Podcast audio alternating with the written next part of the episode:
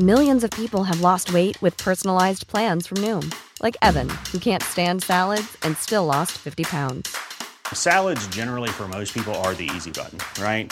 For me, that wasn't an option. I never really was a salad guy. That's just not who I am. But Noom worked for me.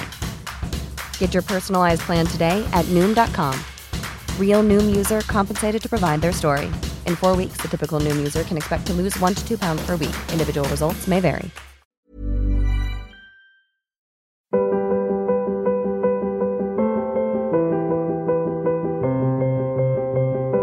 Greetings and welcome to Forma, a podcast that features conversations with authors, teachers, creators, and leaders that are carefully contemplating the nature and practice of classical education, aesthetic wonder, and Christian community. I'm David Kern. Today's episode of Forma is brought to you by the Honors College at Azusa Pacific University, where they are preparing the next generation of Christian leaders through a great books course of study emphasizing faith, wisdom, and virtue. Honors students at Azusa Pacific enjoy several benefits, including an honors scholarship, small Socratic style classes, a curriculum with no secondary textbooks, exams, or busy work, exemption from general education courses, access to honors housing, and free trips to world class arts experiences across Southern California. Learn more about the Honors College at Azusa Pacific University at apu.edu slash honors. Again, that's apu.edu slash honors. This is an episode that I've been looking forward to for a very long time. I've known Ken Myers for many years, uh, since my father first met him more than a decade ago at, a, at an education conference. And since then, Ken has become a good friend to our family and a good friend to the Circe Institute, which publishes uh, both this podcast and the journal that it goes with. Since 1993, Ken has been encouraging conversations about faith, faithfulness, and culture through his Mars Hill audio, where they explore the various factors that have given modern Western culture its distinctive character. He also tries to describe what cultural life, its practices, beliefs, and artifacts might look like if it was the product of thoughtful Christian imagination. If you'd like to learn more about this bi monthly audio journal, you can head over to marshillaudio.org. Again, that's marshillaudio.org. Ken was formerly the editor of This World, a journal of religion and public life, a quarterly journal whose editor in chief was Richard Neuhaus. And prior to his tenure there, he was the executive editor at Eternity, an evangelical monthly magazine. For eight years, he was also a producer and editor for NPR, where he worked for a time as arts and humanities editor for the two news programs Morning Edition and All Things Considered. Many of you might know him best for his service as a contributing editor at Christianity Today and for his published writings in All God's Children and Blue Suede Shoes, a book which was written in 1989 but feels as urgent and relevant as ever, even now in 2018. His writing has been in numerous periodicals, including Table Talk, Discipleship Journal, World, Crisis, First Things, The Washington Times, and many others. But I've been wanting to talk to Ken for a long time, so I jumped in a car, drove up from North Carolina, to visit him on his property in Virginia, to, to go to his studio. And we had a lengthy conversation. Half of this conversation will be featured in the newest issue of Forma, our journal. If you would like to get access to that, please go over to formajournal.com and subscribe. Um, we do have a free issue each year, and this this this uh, interview will be featured in our free issue, and you can sign up for just that. But we hope you'll also consider signing up for the subscription, which we're launching this winter. That subscription will get you four issues of the journal as we're now going quarterly. So please check that out. Head over to formajournal.com. Again, that's formajournal.com to learn about how you can access this magazine. And like I said, this particular interview with uh, Ken Myers, the, the second half of it has been edited and will be included in the print magazine, which is coming out in November. So make sure you've signed up for that if you'd like to hear the whole thing. Meanwhile, we're going to bring you a lengthy first portion of that interview. In this first portion, we talk primarily about how Ken got going with Mars Hill, what his early years looked like, and how he was motivated and inspired to begin the project that is Mars Hill Audio, the things that um, matter to him, and the, and the things that he's trying to do and say through that journal. We talk a lot about his early years at NPR and how he came to be a world class interviewer. It's certainly a intimidating thing to interview somebody who can interview as well as Ken Myers does. We began by discussing Ken's very first interview, which was miraculously with, of all people, Johnny Cash, who was visiting uh, his university campus back in the 70s. So, with that, I'm going to kick it over to my conversation with Ken Myers.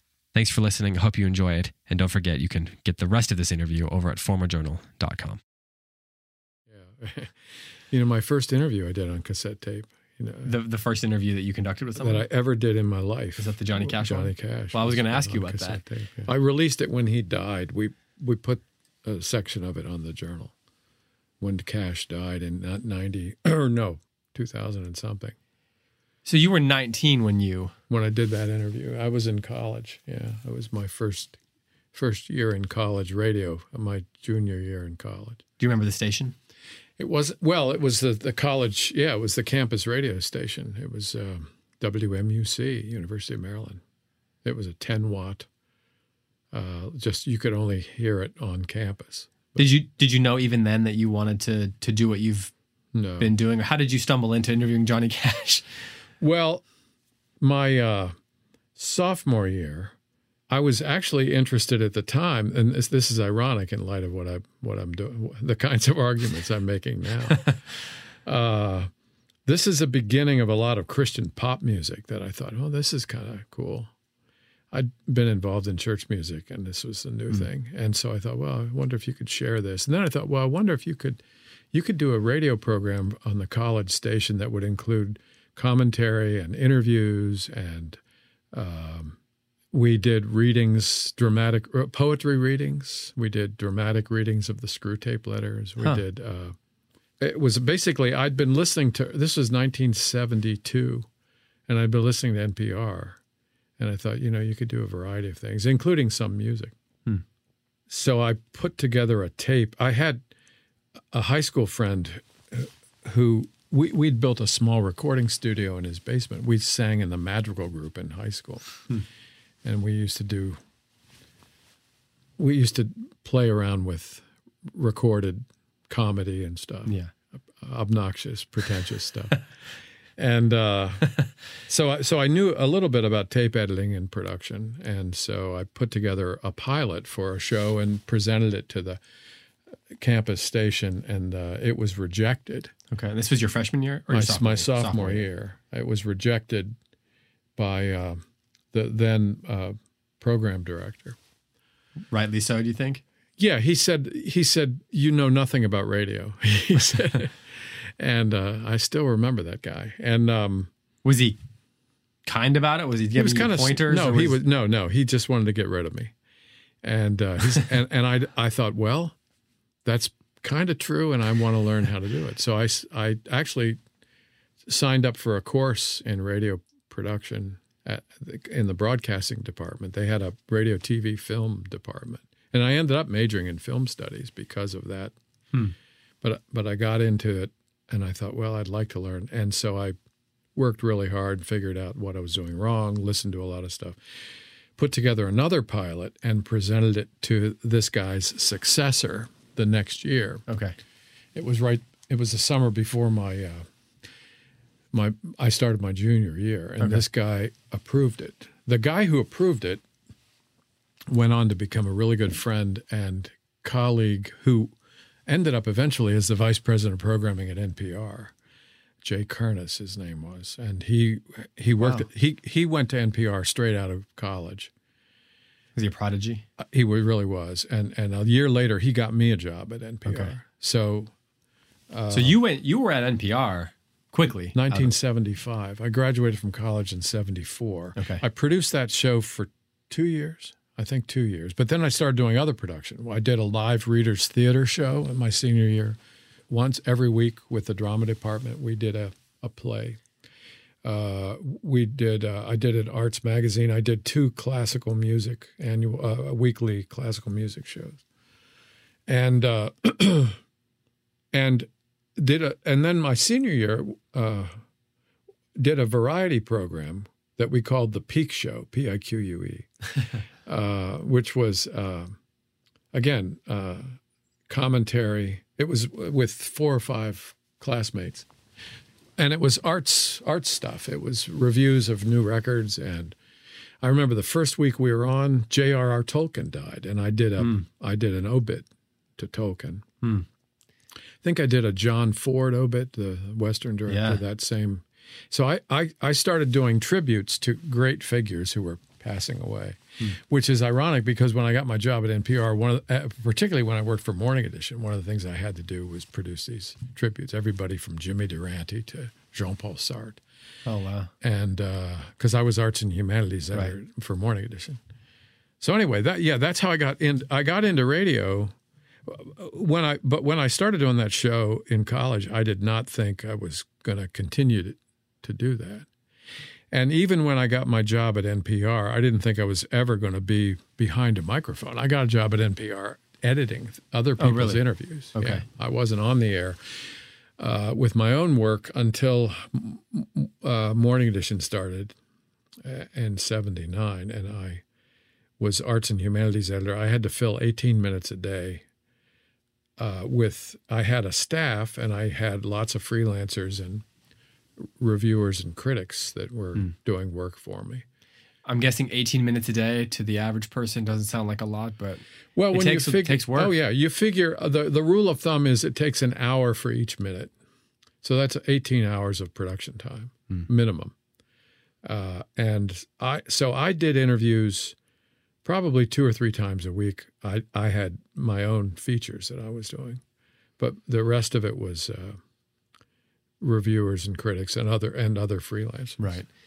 Okay, but let's go back to Johnny Cash. Yeah. So, So, that's so, your first yeah. interview. You were Yeah. 19 years old. Yeah, and, and it was like on the very first show that I did, I think uh, f- it was called Agape. It was the name of this program we're doing. It was uh, on a, you know, it's today I don't think you could get a show like that on a secular university campus station. But it was it'd be on- too- uh, too too sectarian. Yeah. And uh, but Johnny Cash, this is 1973. He was just making a comeback, and he he had done an event with Campus Crusade for Christ that summer, somewhere in Texas, I think. And so he'd been very explicit about his faith, and he was in the midst of making a film called Gospel Road, which was a film on the life of Jesus. It was basically a, an extended music video with togas. Uh, how I would describe it today. So, uh, very, um, sounds like it'd be right there in that Yeah. like, kitschy Ah, 1970s the 70s. Yeah, Christian yeah, subculture. Yeah. Oh, yeah, yeah, absolutely. Combine it with, you know, so, country music. So I, I, I had a friend who somehow got me backstage. He was doing a concert. Cash was doing a concert at the Merriweather Post Pavilion up in Northern Virginia, out, outdoor big summer concert. And uh, I got backstage for about 10 or 15 minutes. June Carter was working on her hair, which is just astonishing. Yeah, that's like her hair, which is like a, a national treasure. Is that one of those things that stands out the most from that whole time? Yeah, her, June- yeah, her in the June Car- corner. she was in the other corner of the trailer. We were in a dressing room. And, What was he uh, like to interview? Very, uh, very kind, and uh, he was uh, the the most astonishing thing that happened. I asked him towards the end of the interview if there was any song. I was looking for a music cue. You know, I figured, right.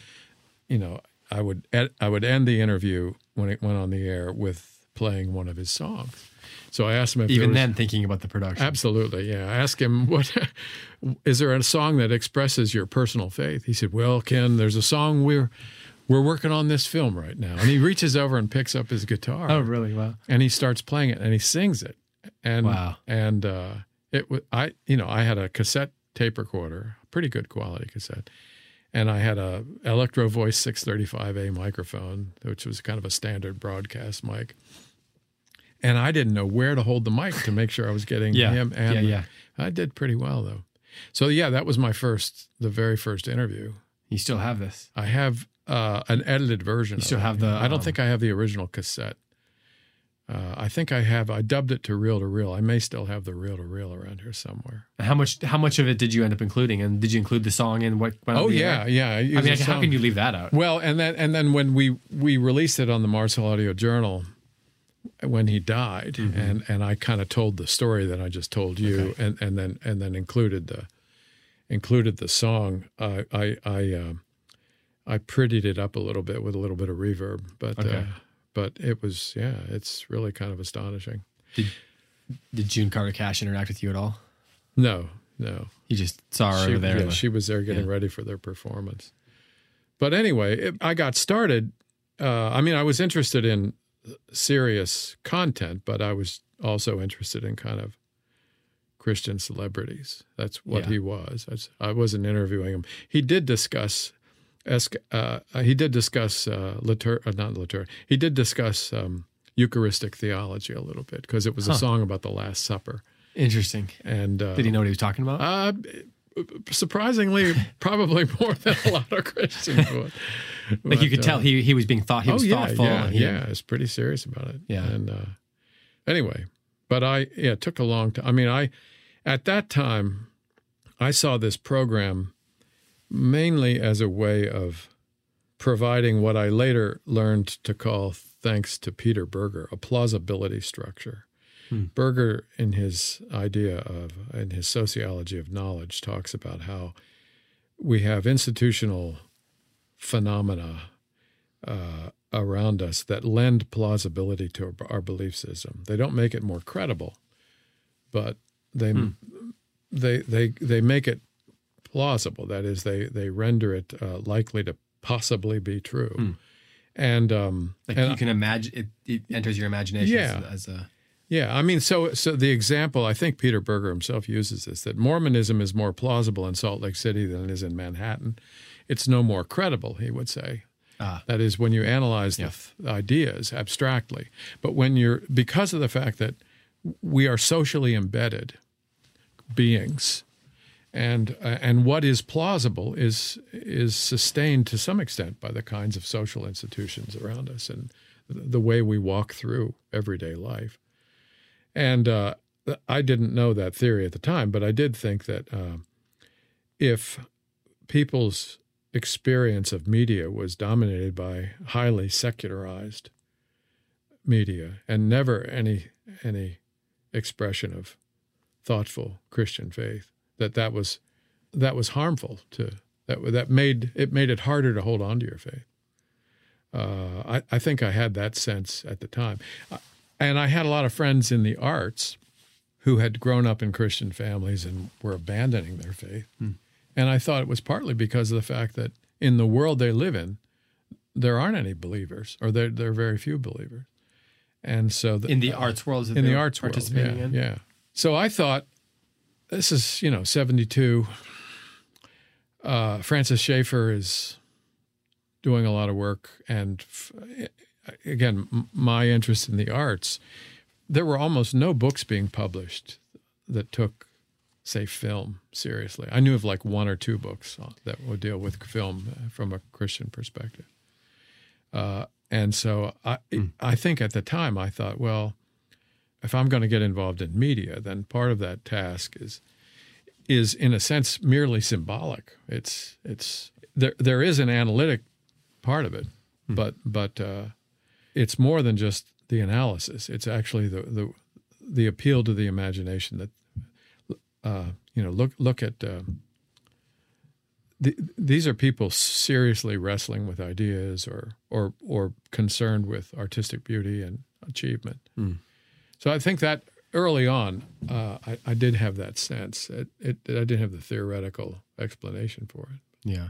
And so, so you, you think that was probably what was behind the things that you were pursuing at the station in those early uh, years? uh, in, for that show, uh, I mean, for that show, definitely. Uh, then uh, the other shows I was working on, the other productions I was working on, was um, uh, trying to be a. I mean, I, I'd been I'd read enough Schaeffer and C.S. Lewis and Dorothy L. Sayers to know that to know something about what representing a Christian worldview involved. right. and and uh, so I knew that there were there were contestable points of view in in, the world of arts and literature, and and uh, felt uh, that I that that maybe what my vocation was was to to represent the, that point of view in in that setting.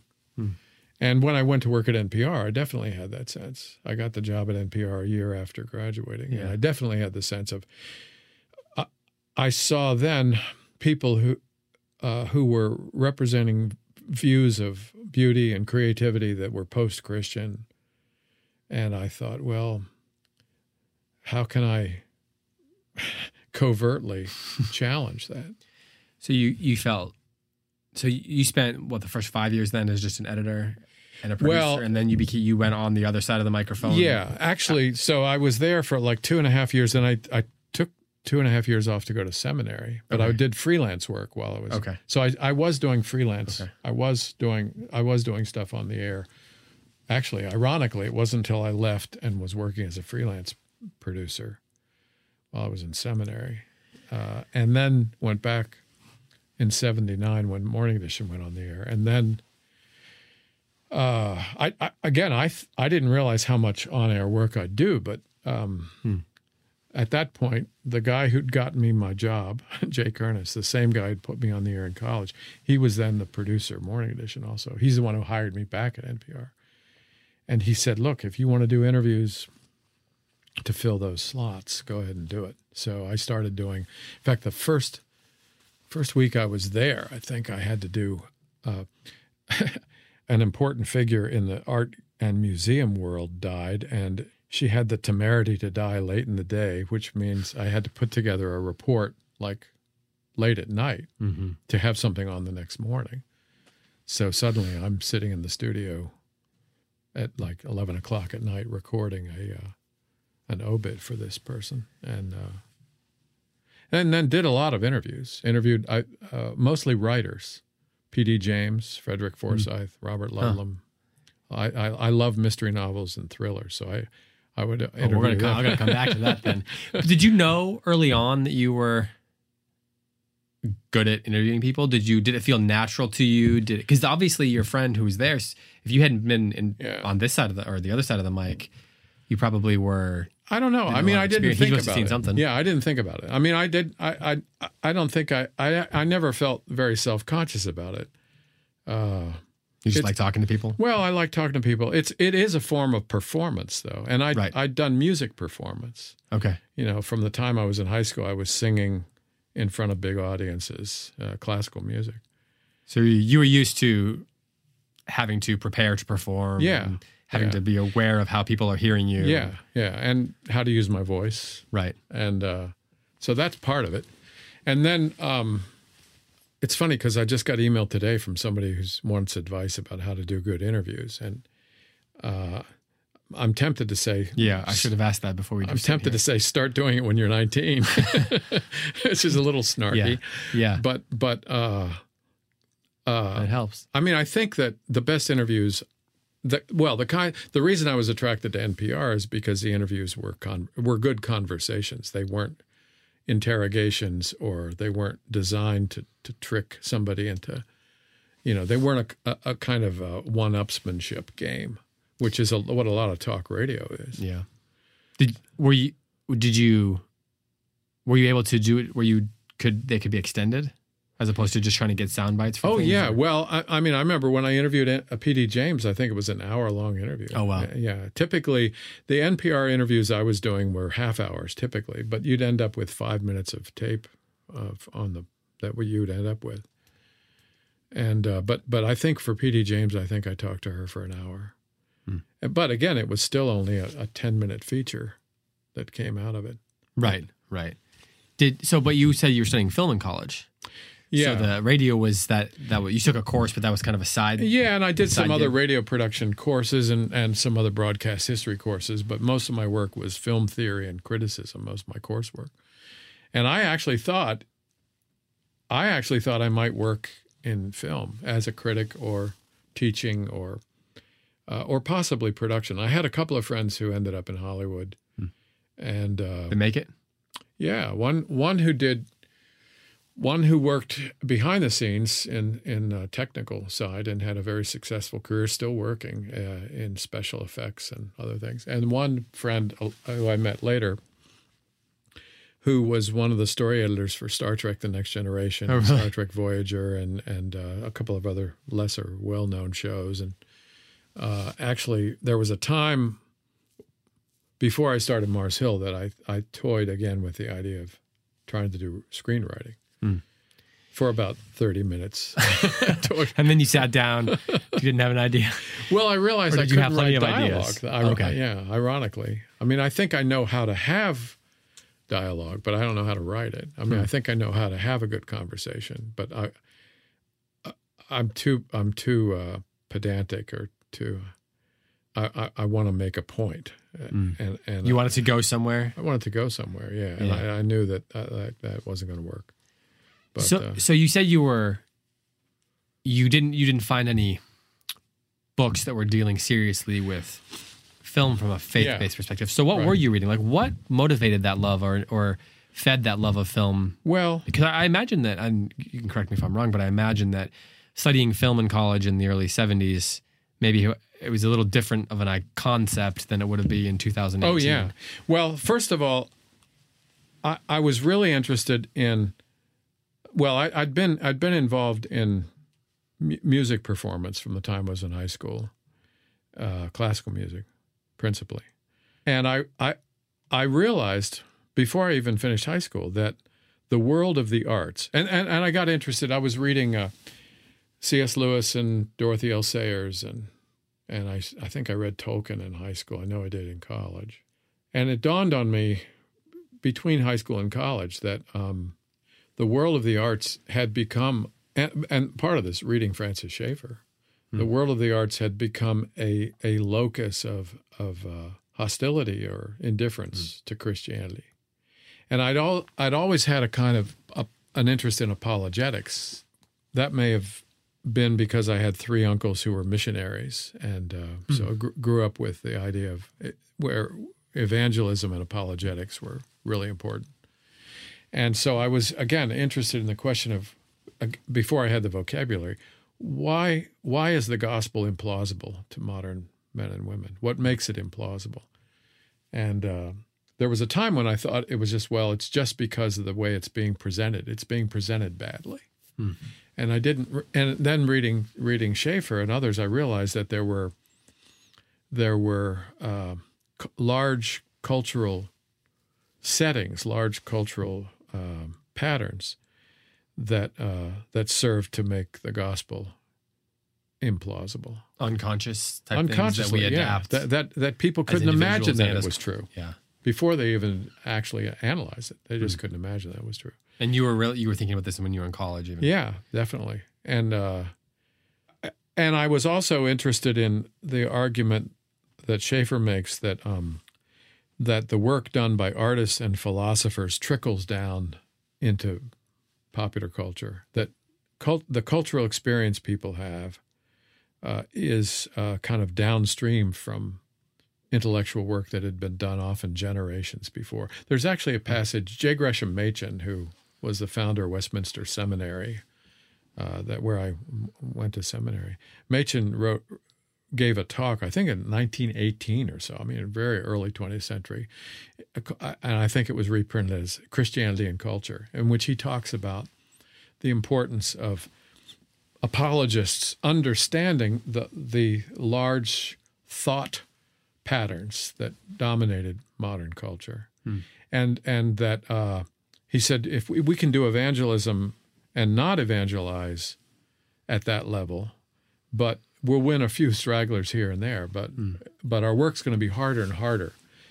The the more we ignore the world of philosophy and culture, the the the the more work we're going to have to do to uh, persuade people the truth of the gospel.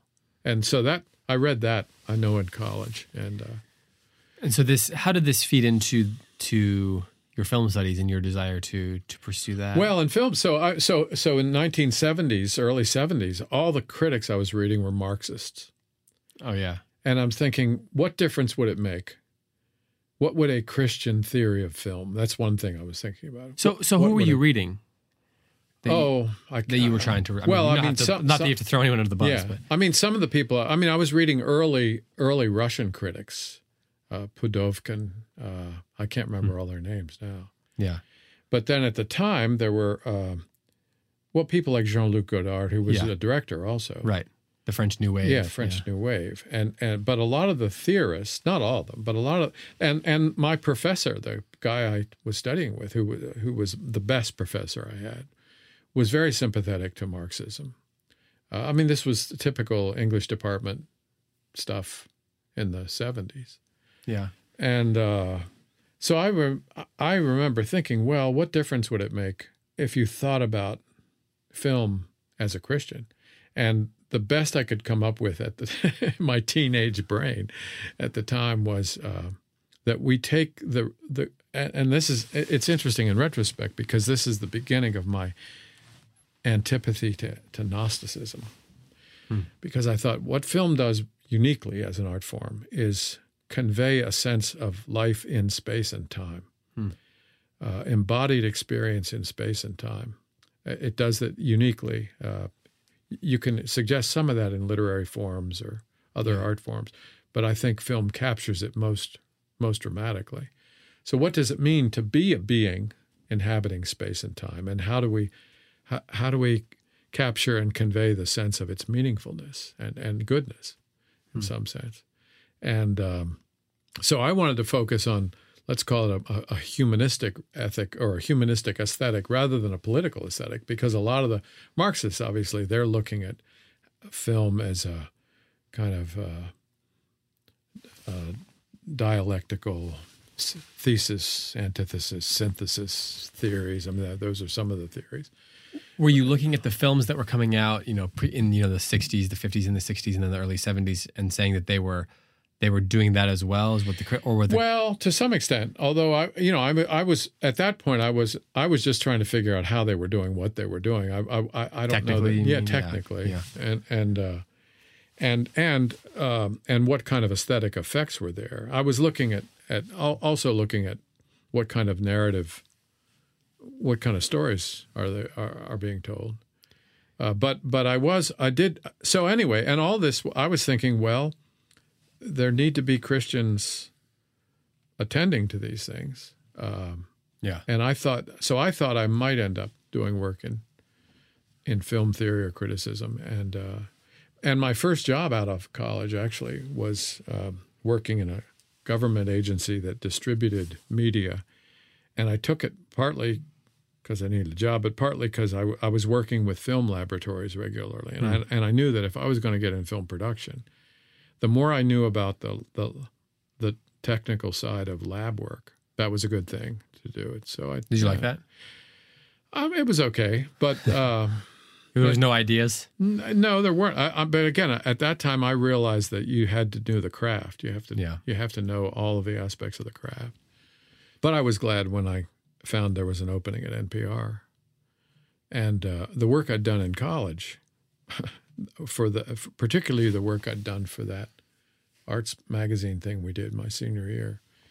Uh, I put a tape together from that, and that's what got me the job At at, NPR. NPR. Yeah. What films were you watching at the time that you were that you loved? I mean, what was the Well, I took a Hitchcock course. okay? I took a course where we watched almost every one of Hitchcock's films. Uh, I Some of those still hold up. oh yeah, absolutely. Goodness, North by Northwest, can't beat it. Rear Window. Um, and I was I just saw Alan Jacobs wrote a piece recently about um, Touch of Evil, one of Orson Welles' films, and that was one of my favorite. I liked Welles's It's the Charlton Heston one. yeah, it's the one where yeah, and and uh, yeah, he just wrote a piece about that, and um, and I, I some of the other new wave directors, Eric Rohmer. In fact, I have my Netflix queue. There's a Rohmer film I haven't seen coming in tomorrow, I think, so on DVD. Uh, but I got a job my senior year in college. I got a part time job working at a, a, a public library that had a film collection, 16 millimeter film. Oh wow. which at the, this is pre VCR. So Right. if you wanted to watch an old film, you had to get it on 16 millimeter. And I found for a hundred bucks a third hand 16 millimeter projector that I set Wow. up in my parents' basement. And I was working for a dollar sixty an hour repairing 16 millimeter prints that had sprocket damage. Huh. And uh, and at the end of the day, any film that hadn't been checked out, and they had a really good collection of classic cinema, European and uh, American, Hmm. and any ch- film that was available, I could take home with me. So I was That's seeing a like- fine for that. For Oh, those yeah, days. yeah. It's Film. Oh, There's yeah. no film struck in 1970. Oh yeah, yeah, yeah, yeah, yeah, absolutely. So and, and no, but the, yeah, it was it was totally unique. In fact, my because I had that projector, I used to host film parties for friends, even when I graduated. Then, and then uh, and when I was working for NPR, we used to get together a bunch of friends from our uh, church. I went to a fairly large church. That's where I met my wife at a Hitchcock film, actually. She's still at a, At a screening. well, it was The Lady Vanishes, Ah. oddly enough. Did you? So, so you're at NPR. It's 1979 when Morning Edition. Yeah, morning editions, and and uh, I was the only Christian that that I knew of who was doing on air work. Do you, what, do you do you believe, or did you know at the time that that was purposeful? Uh, I don't think it was purposeful. I just don't think there were many Christians who applied for the job. People used to complain about media bias. Why do these institutions hire so many liberals? And well, it's because no conservatives ever applied for the job. was, uh, Has that changed? I don't know. I, I don't know if it's guess you haven't been there. there. Yeah. Yeah.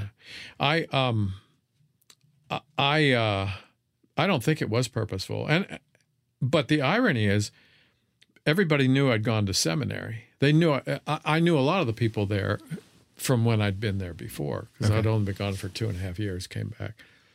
So I became the de facto religion reporter. So anytime there was a a really important story. So the day that P- John Paul II was shot, they put me on the air live because I Oh, was wow. the only one who could interview these Vatican officials and intelligently knew something about the papacy. And so I was, and and Wow. and and they would often ask my advice about how to cover stories, religion stories, and uh, I would, you know, help them, give them ideas about who to interview and how to make sure the Yeah. piece wasn't. And they realized that they were often accused of anti-Christian bias, so they wanted to avoid that, and they would ask me to help them. I remember giving a lecture Hmm. about the Trinity to to the whole All Things Considered staff because they had they had uh, done something with a Unitarian church. They'd done a, a sat a satirical piece with a Unitarian church choir the w- week after Easter, and I won't go into the details, but there were they got a lot of angry mail from Christians who were offended by it, and I had to explain why. First of all, the content was offensive, but secondly, the fact that it was done by Unitarians Yeah. made it doubly offensive the week after Easter. So I had explained the Trinity and the resurrection and Unitarianism and and I was asked to do this by the producer of the show, which was really remarkable at the time. I don't know that today um, that might happen today. I don't know. So, but you ended up leaving. I've read that you. I think I've read it put that you were disillusioned with it. Well, no, I, I got laid off. Okay. I, I, I, left Morning Edition to go. I was I was offered a job as editor of a five hour arts magazine show. It was a weekly show, uh, Sunday afternoons, and it was three and a half hours of classical music performance, live on tape, as we used to say, and uh, and then an hour and a half of of arts reporting. And I was the editor of all the arts reporting. So I was, uh, and it was a multi million dollar budget. Um, I had a staff of 35. The, the show had a staff of 35 people. And I was basically in charge of all the spoken word content. They had a producer who was responsible for all the concert stuff. And uh, we had just gotten underway and were building momentum when NPR had this huge budget crisis and our show was canceled. And I was offered a position at, in an administrative role, recycling uh, radio programs from the, the BBC and Radio Nederland and Radio Deutsche Welle and other European. And I said that was that would be too depressing. So I I was I, I said go ahead and lay me off too. So I was unemployed for six months. So, what did you? Did that lead to the work that you're doing now during that time? Indirectly, yeah. And in fact, that I had no idea what what to do next. And um, a friend I had met when I was in seminary, who lived in Philadelphia, who was working at Eternity magazine, which was an evangelical monthly magazine, said they they had an opening. Um, the executive editor job was open, and they were interested in hiring somebody with secular journalistic experience and theological training. So I applied for the job, and I turned it down the first time because I thought NPR was like the pinnacle. I the gold standard. Really- and then I, it's like going to work with a mimeograph machine in the church basement by comparison. Yeah. And and I, it would have just been too depressing to take the job. But then I ran out of unemployment benefits, and You got forced into it. and I thought, eh, it wouldn't be so bad. so uh, I took a huge pay cut from what I'd been making at NPR. My wife and I had lived in Philadelphia before and didn't like it that much the first time. So she agreed to move back with me. So, is this the 80s now? this is 84. I started there in 84. And that, is that is that you led, that led you down to Virginia? Well, so so that was yeah. We moved to Philadelphia, and the interesting thing is, I talked to some friends about whether or not I should take this job. They said, "Well, you'll learn a new medium. That's a good thing." Because the what the magazine was doing at the time w- was so banal and uninteresting, and it it was basically um, kind of saccharine piety. I mm-hmm. thought. I mean, they occasionally published some good articles, but just the the, the style of it was so uh, Like from a different era in it. in a way, yeah. But also, it just wasn't culturally engaged. Right. Although some of the people at the time, some people thought it was culturally engaged because they would talk about social issues every now and then. And but then, uh, so so actually, hmm. But I thought, well, I'll do it. I just kind of hold my nose and do it. Did you did you have a a fully formed definition of what it would should mean to for Christians to be culturally engaged at the time? No, and and I I I didn't even have that when I started Mars Hill. I mean, I think, but but the interesting thing was, I'd been doing that job for a, few months when my boss took me to lunch, and he said, "Well, he said I didn't tell you this when I hired you, but one of the reasons we wanted to hire you was because we think the magazine needs to be re- restructured and editorially re- rebranded, refocused. We'd like you to come up with a plan." Because we feel like we're treading water and we're losing subscribers. So I, he gave me a couple months to put together a plan. And I basically said, rather than being a uh, a magazine that appeals to evangelicals as a kind of general interest magazine, which would include articles about cultural phenomena, but also articles about which Bible translation is best for teenagers and how to survive as a preacher's wife, or you know, all, all sorts of things that happen within the evangelical subculture. Yeah. that's what the magazine was doing at the time. And it had a lot of competition. There were a lot more evangelical magazines. Christianity Today was the biggest competitor, but there were a lot of others at the time. I said, look, I said, we're- uh, there are a lot of younger Christians in particular who have read Francis Schaeffer, read other apologists, realize that it's important for Christians to be more culturally attentive, culturally engaged. But there isn't there isn't a Christian magazine that's doing that. There isn't an evangelical magazine that's doing that. Um, and I made the argument that having an ongoing periodical that would focus attention on cultural issues was actually more important than having books because books are focused and they're they're not part of the regular diet of things.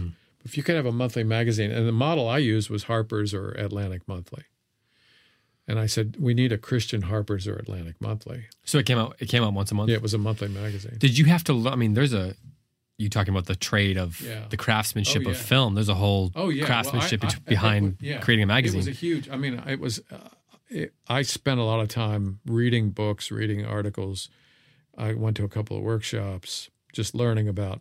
Now, I, I had some some visual experience because of my film background, but but uh, you know, typesetting, all that uh, layout, all that stuff, I had to learn. Now, I had a staff who helped to some extent, but I replaced. I, they didn't have a full time art director. The first thing I said, if we're going to do this, I need a full time art director, and somebody who really has a good eye. And and uh, so anyway, so they let me. They approved my plan without knowing what in the world I was talking about as it happened. I, didn't realize at the time, and it was exciting. And and what what's interesting to how, me? how old were you at this time? So uh, I I just turned thirty. I was thirty one, and uh, I w- I'd been so depressed from losing my job at NPR, and then I thought, this is why God, this is what God has for me. This this is this is my job. So um, I found a lot of new writers. I recruited. And we started. We totally refocused the magazine, changed the design of it, changed the look of it. Uh, and about a year after that, there was a board meeting at which uh, the board told me they asked me to come in and to, they said we don't like what you're doing. We don't we don't understand why you're doing this. And it turned out, unbeknownst to me, that when I had made my pitch, when I talked about being more culturally engaged and dealing with cultural issues more, what they thought I realized was they thought I would use cultural phenomena, headline stuff, trends, as object lessons to make an essentially spiritualized point. So to use current events to, to, to, to basically give us more insight into the letter to the Hebrews or or uh, the- the doctrine of justification or something. Whereas I wanted to use theologically informed worldview to, to, to engage culture as culture. That's how I eventually came to describe it. They wanted to use culture as object lessons for an essentially theological point. Hmm. So, for instance, they said there aren't any, there aren't enough Bible verses. I said, I said it's saturated with biblical theology. These articles, they're they're speaking from a, a biblical point of view. They're not analyzing the scripture. And uh, hmm. so anyway, that so so that's a year into your. I, had been there almost two years because okay. yeah, from from I'd been there almost two years because by the time they asked me to do this, by the time we actually started doing it, it had been almost a year. So I'm almost two years into this, and then I realized they said we want you to go back to something like what the magazine was. So I thought about it. and I said I don't think I can do that. I, it would be too depressing. I've already I already lost one job recently. Yeah. So so I talked to them. I talked to my boss uh, and the director of the, the, the chairman of the board, and and I realized they they, they just weren't going to understand what I was trying to do. So I just I gave notice. I found a way to make a living doing some consulting and some other things, and and decided I'm going to start a new magazine. That was '86, and uh, so you're 32, 33, yeah, early 30s. You have a family. 33 two little kids, and uh, but I found a, I, I signed a contract to do some consulting work that was enough for us to live on, uh, enough for us to live on by moving to a, a, a, place where the cost of living was less. That's when we moved to the country. So you moved from Philadelphia to to, to, to, to rural, rural Virginia. Virginia. Yeah, a county with no stoplights or fast food or ATMs at the time. Huh. And I started trying to figure out how to how to raise money to uh, to start my own magazine and uh, I'm glad I didn't wasn't successful because who knew that how hard print publishing was going to become because of the internet. This is before.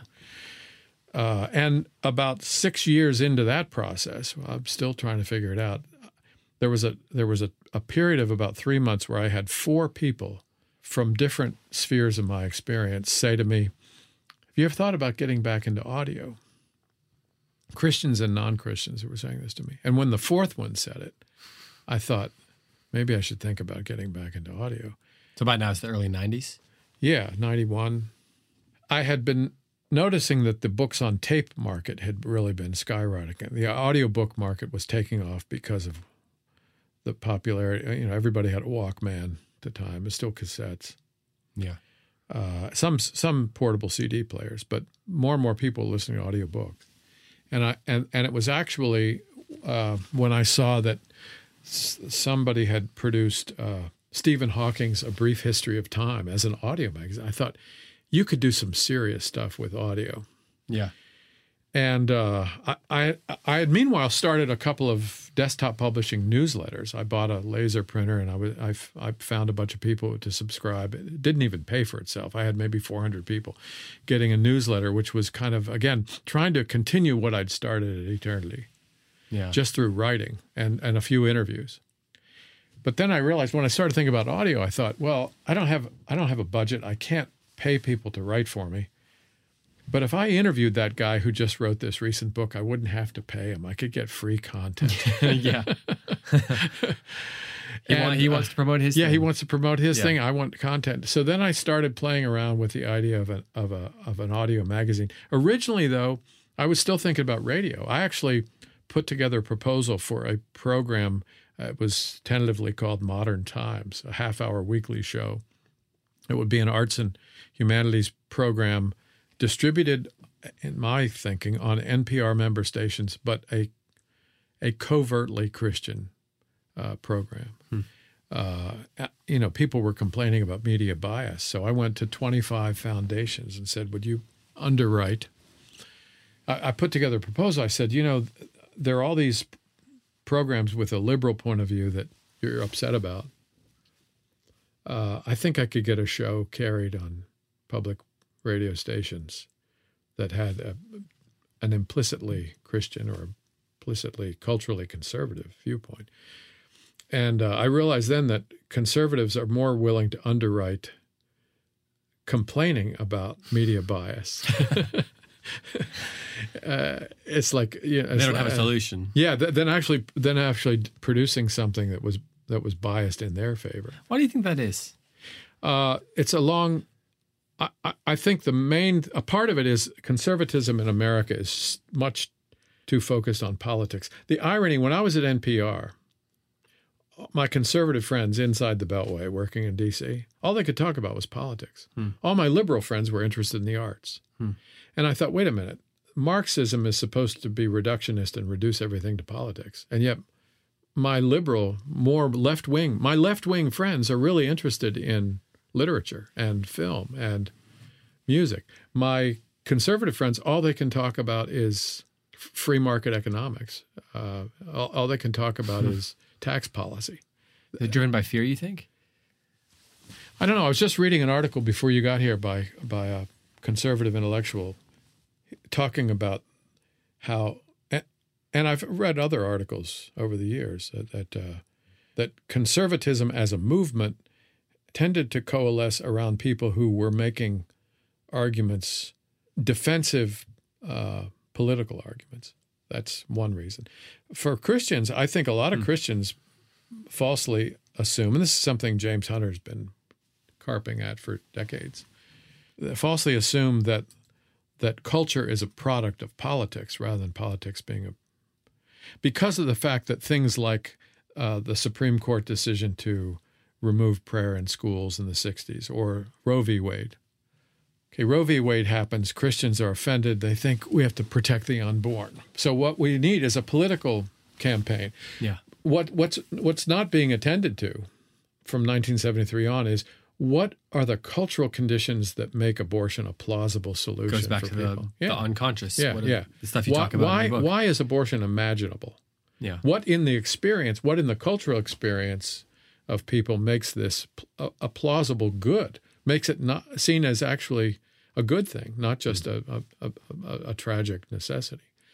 Uh, and so, so again, so they, they, they see their opponents, they think their opponents are political because that's what's that's what's visible.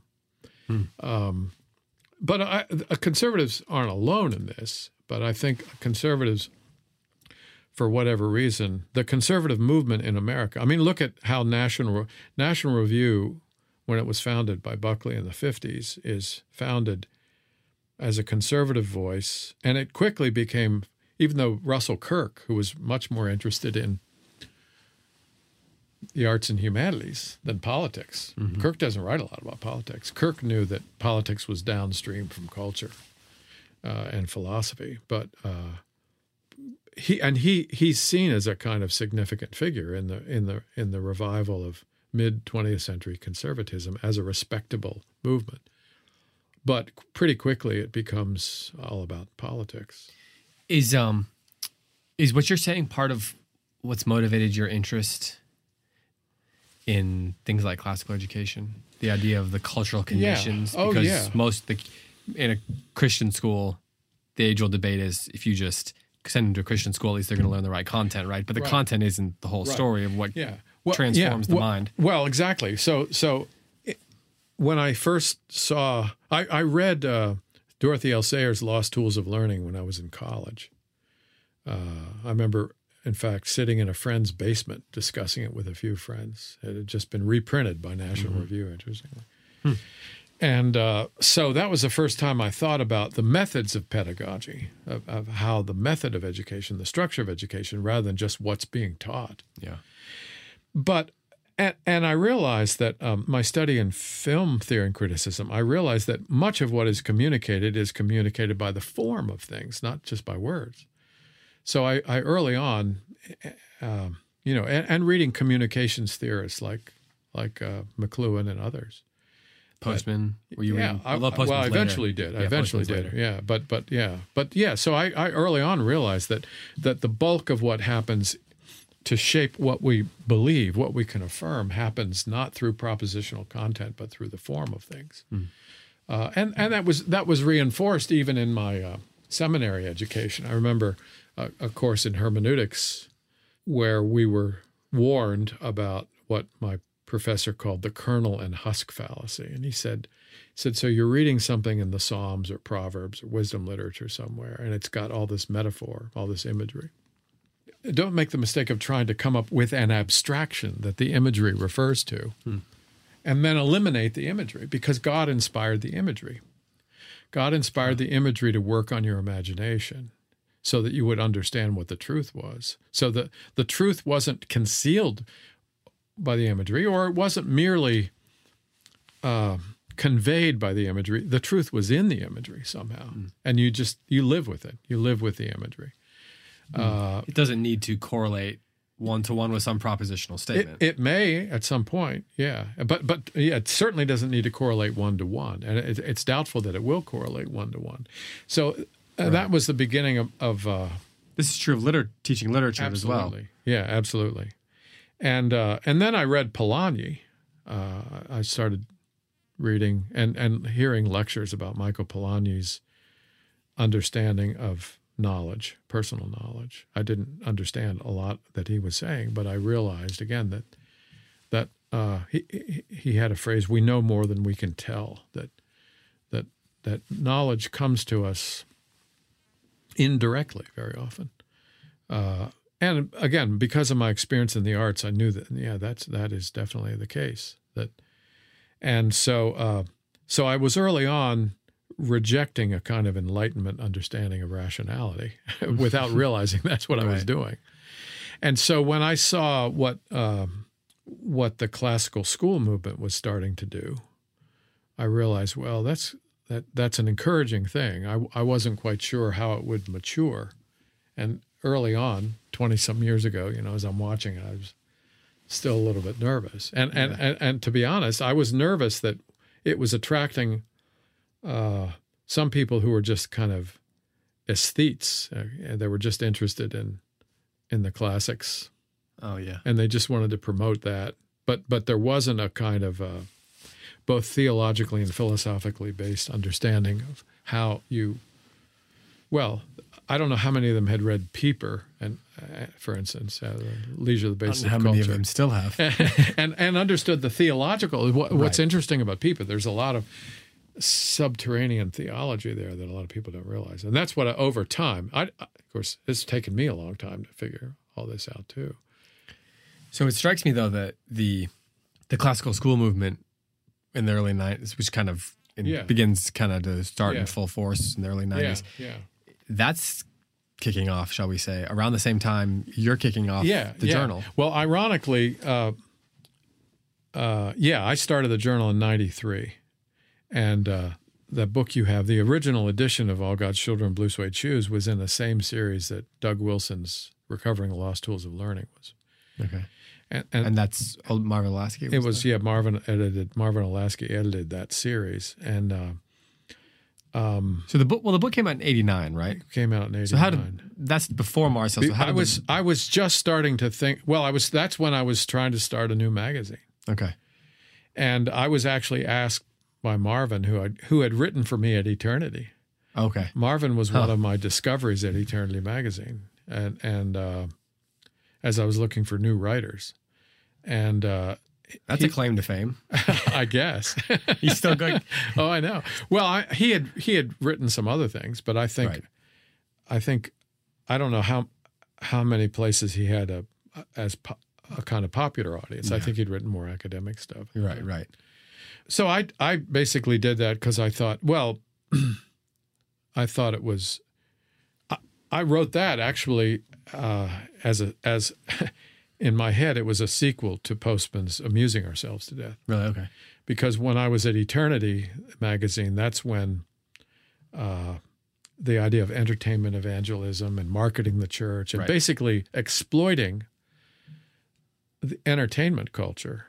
That I mean, evangelicals have always done that, but it went into overdrive in, in the early '80s. It went into overdrive, I think, because people were more and more nervous about losing market share, to put it crassly.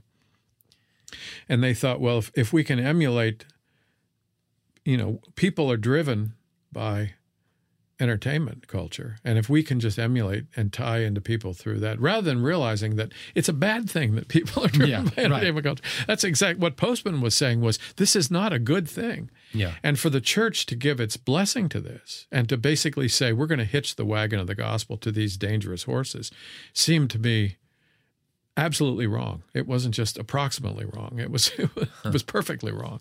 And and so I was actually in in the magazine in 84 and 85 I was writing trying to challenge that gently but that was you know that was when uh, and and Bill Hybels comes along and Willow Creek and they're basically saying we have to just re reinvent what it means to do church for instance Uh, and we do it guided guided by commercial and entertainment principles and uh, which I again business. it's a Which is yeah, good, business yeah yeah yeah yeah The way, yeah, yeah even the, exactly. stru- the way churches are structured, leadership wise. Right. So basically, let's learn from Disney or let's learn from uh, Coca Cola how to how to do discipleship. You talk in the book about how um, the early church, for example, was less concerned with infiltrating culture as much as it was creating new culture. Yeah. Um, not drawing from the Oh, same yeah, dirty water, yeah, but digging a new culture. well. Yeah, and I say that in the the the introduction, to the new edition. I I don't think I realized that as well when I wrote the book originally, but then they asked me several years ago to write a new introduction, and so I wrote it then. And that's what I focused on then. Although I did I did talk in in the original t- uh, manuscript about um, the kinds of challenges the early church faced. But I did, yeah, I mean, I did realize that the church was a people. This is something I think I started thinking a lot about even in seminary. Uh, what does it mean to be a covenant people? I was at a reformed seminary, and so if the church is a people, what are the what are the attributes of peoplehood? And so our peoplehood is different from the peoplehood of being an American, and and uh, and so I think that idea of being a, a distinctive people, uh, the church as a distinctive people, which meant that we had a way of life that was distinctive, not for moralist, not just for moralistic reasons, not just because we would violate a commandment or you know do something sinful, but we might do something foolish. uh, and that I, I also early on started to realize that wisdom was an underappreciated category.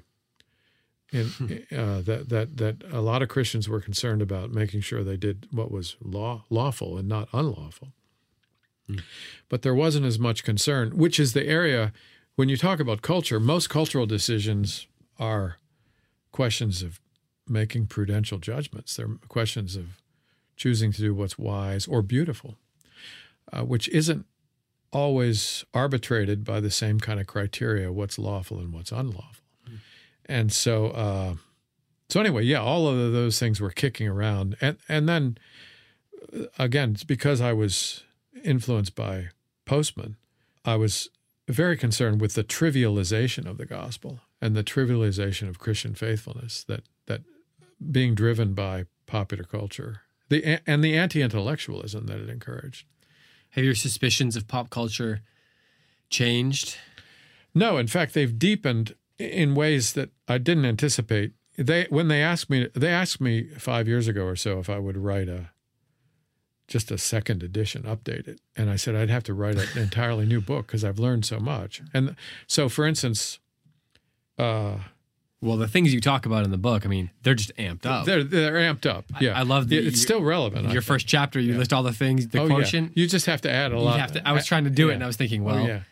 Uh, how where does how many points do you get for a smartphone? Yeah. Oh, yeah. Exactly. Yeah. And how many tablets do I have? Yeah. exactly. Yeah. How many social media accounts? Oh, yeah, yeah. So, th- so that um, we are plugged in much more, and and we're, we're connected much more than I c- could have imagined in '89. But um, I think it- but the thing I didn't approve. Go ahead. I was just going to say it goes beyond even being plugged in. It's the ab- inability to unplug. Yeah. Oh, yeah. It- it's, that's yeah. even more profound. Well, it's much harder. Yeah, because I talk about.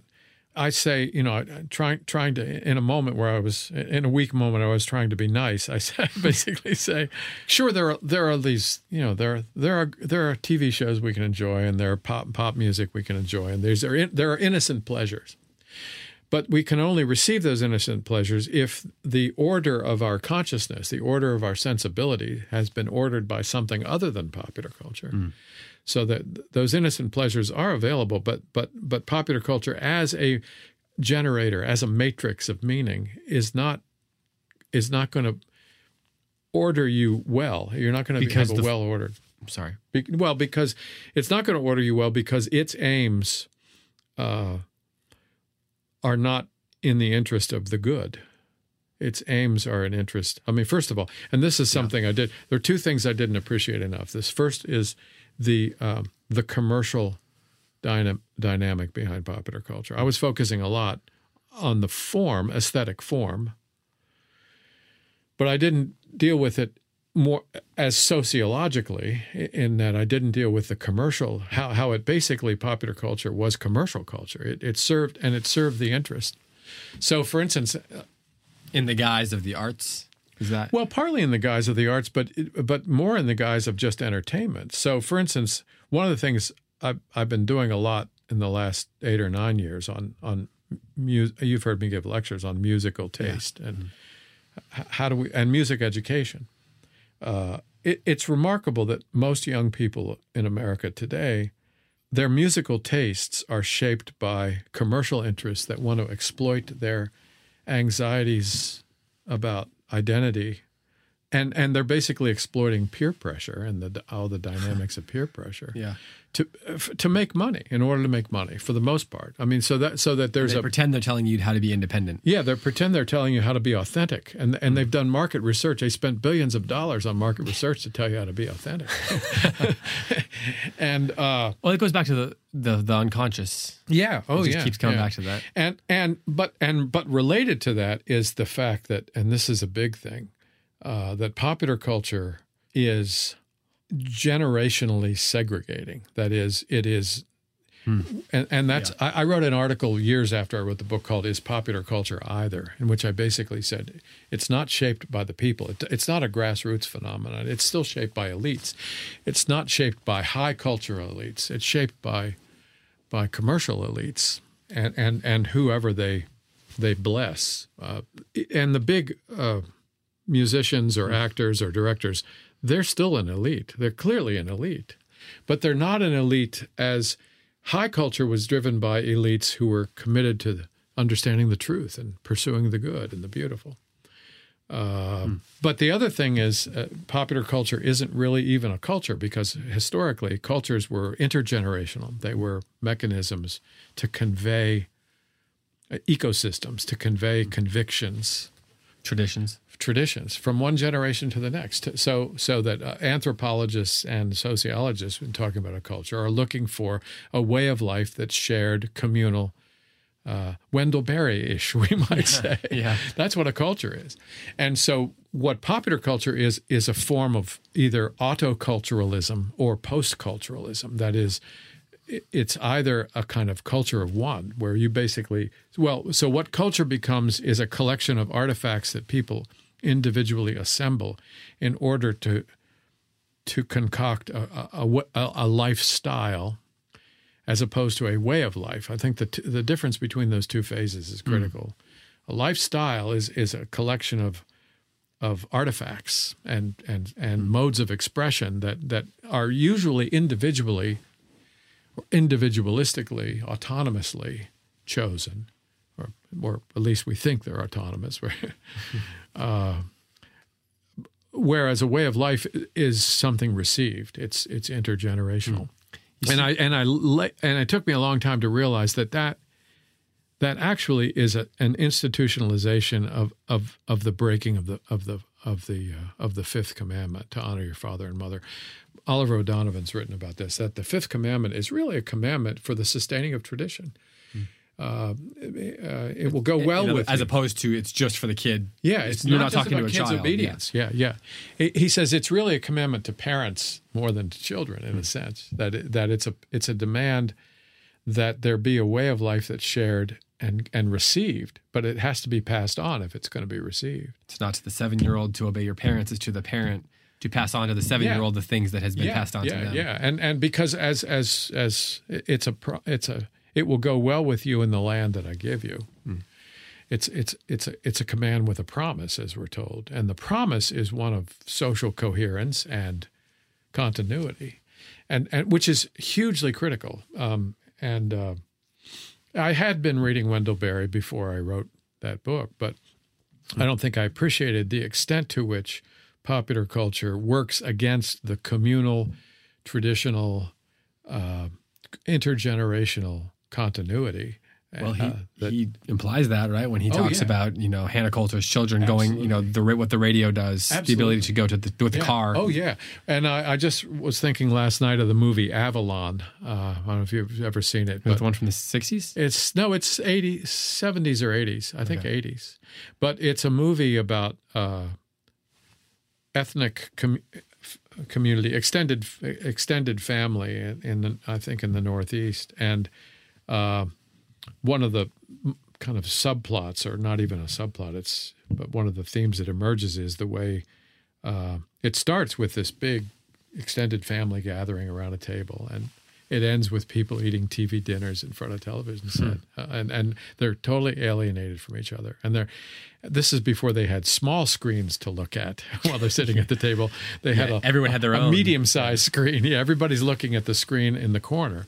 Uh, but but uh, but again, so the fracturing and and the uh, that that so if I yeah if I was to write a book on popular culture today, I would focus on on the commercialization of culture and and the the the individualization of culture more than on the dumbing down that I focused on there.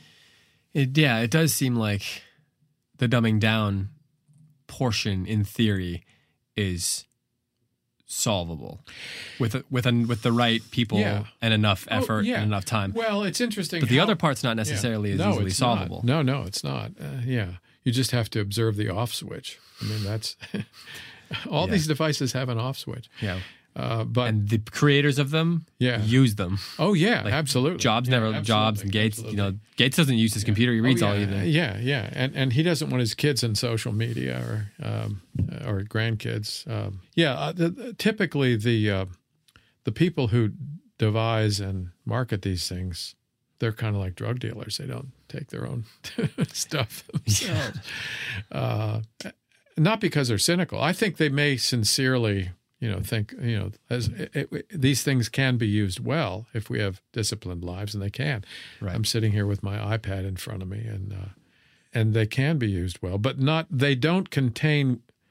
They contain within them a logic that moves toward using them badly unless you interfere with their their logic. Selfies. Who needs selfies? Did, did we know we needed selfies? I don't. thi- I don't think so. And- I don't think we still need them.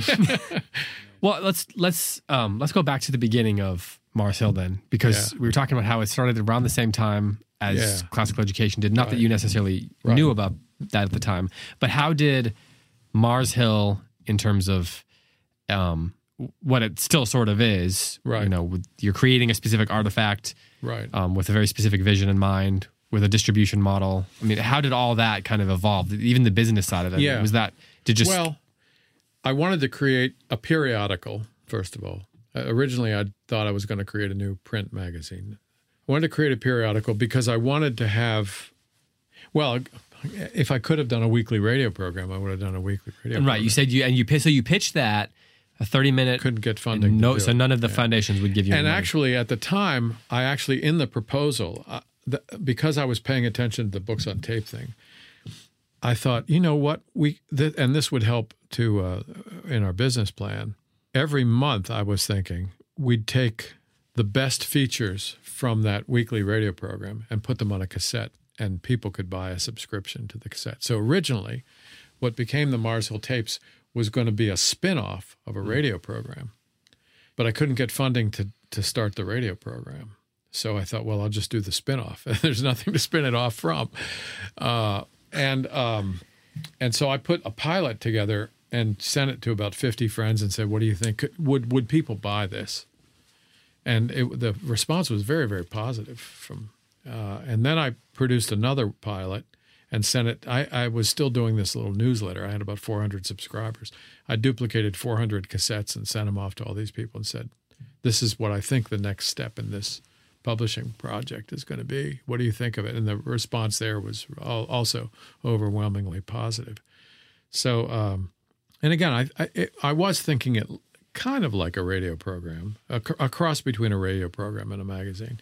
well, you told me off off the air, so to speak. That, Yeah. Uh, your standards had never changed. Your NPR inspired standards had well, never. well, yeah, altered. Well, I believed that if if well, there were a couple things. There were two two two things that come to mind right away. First of all, the the the audio quality has to be really really high. So no phone interviews.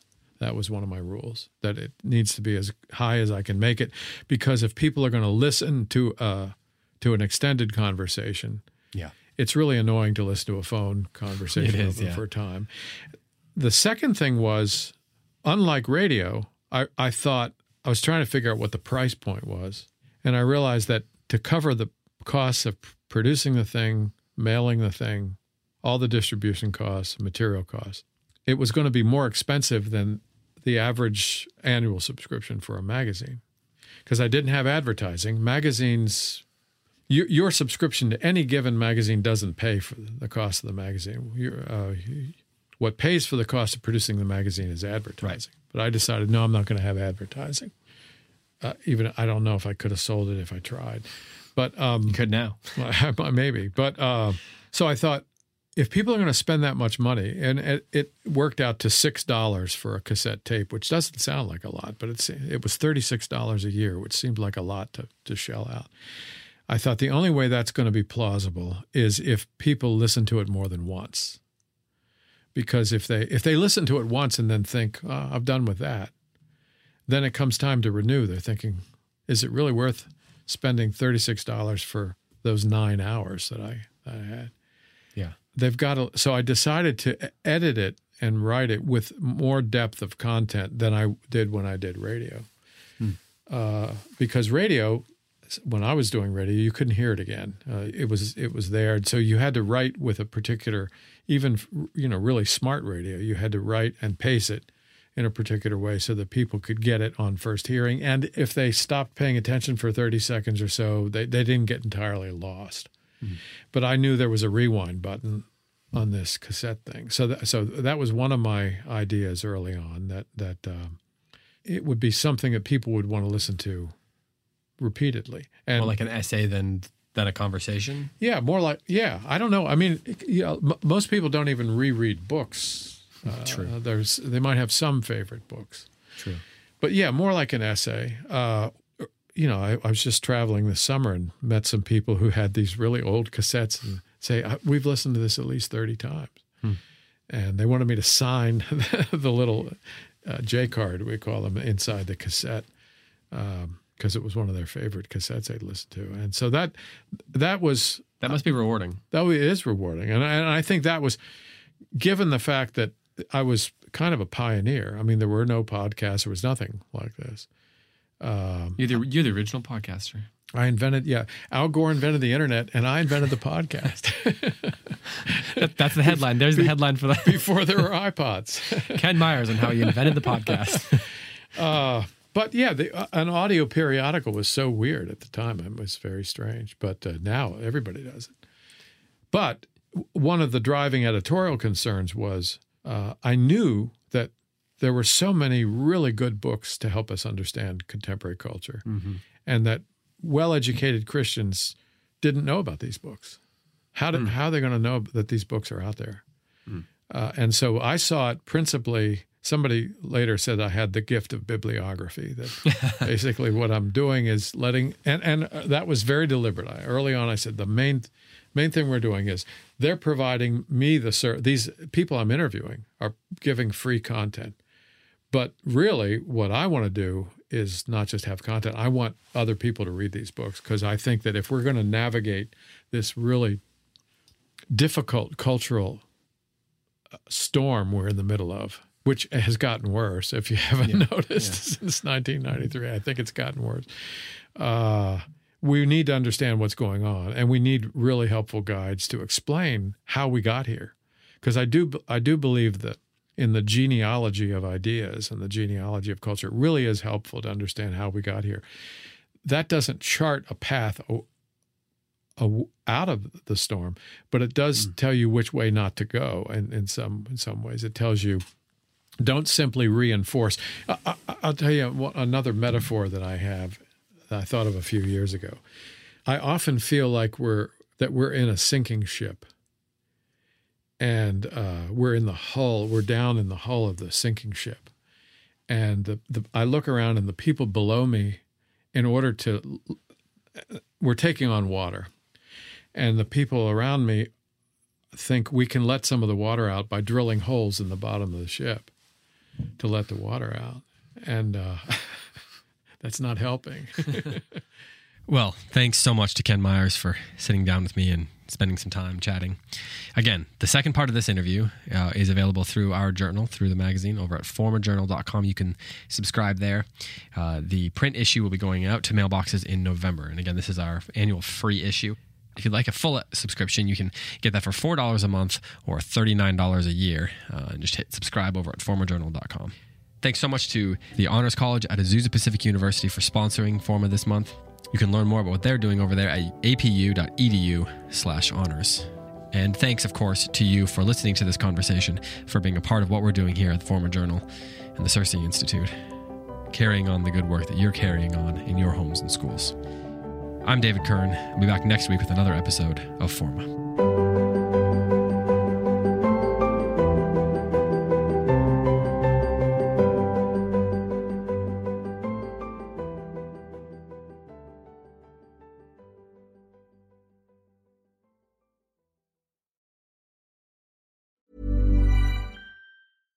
Hi, I'm Daniel, founder of Pretty Litter. Cats and cat owners deserve better than any old fashioned litter. That's why I teamed up with scientists and veterinarians to create Pretty Litter. Its innovative crystal formula has superior odor control and weighs up to 80% less than clay litter. Pretty Litter even monitors health by changing colors to help detect early signs of potential illness. It's the world's smartest kitty litter. Go to prettylitter.com and use code ACAST for 20% off your first order and a free cat toy. Terms and conditions apply. See site for details.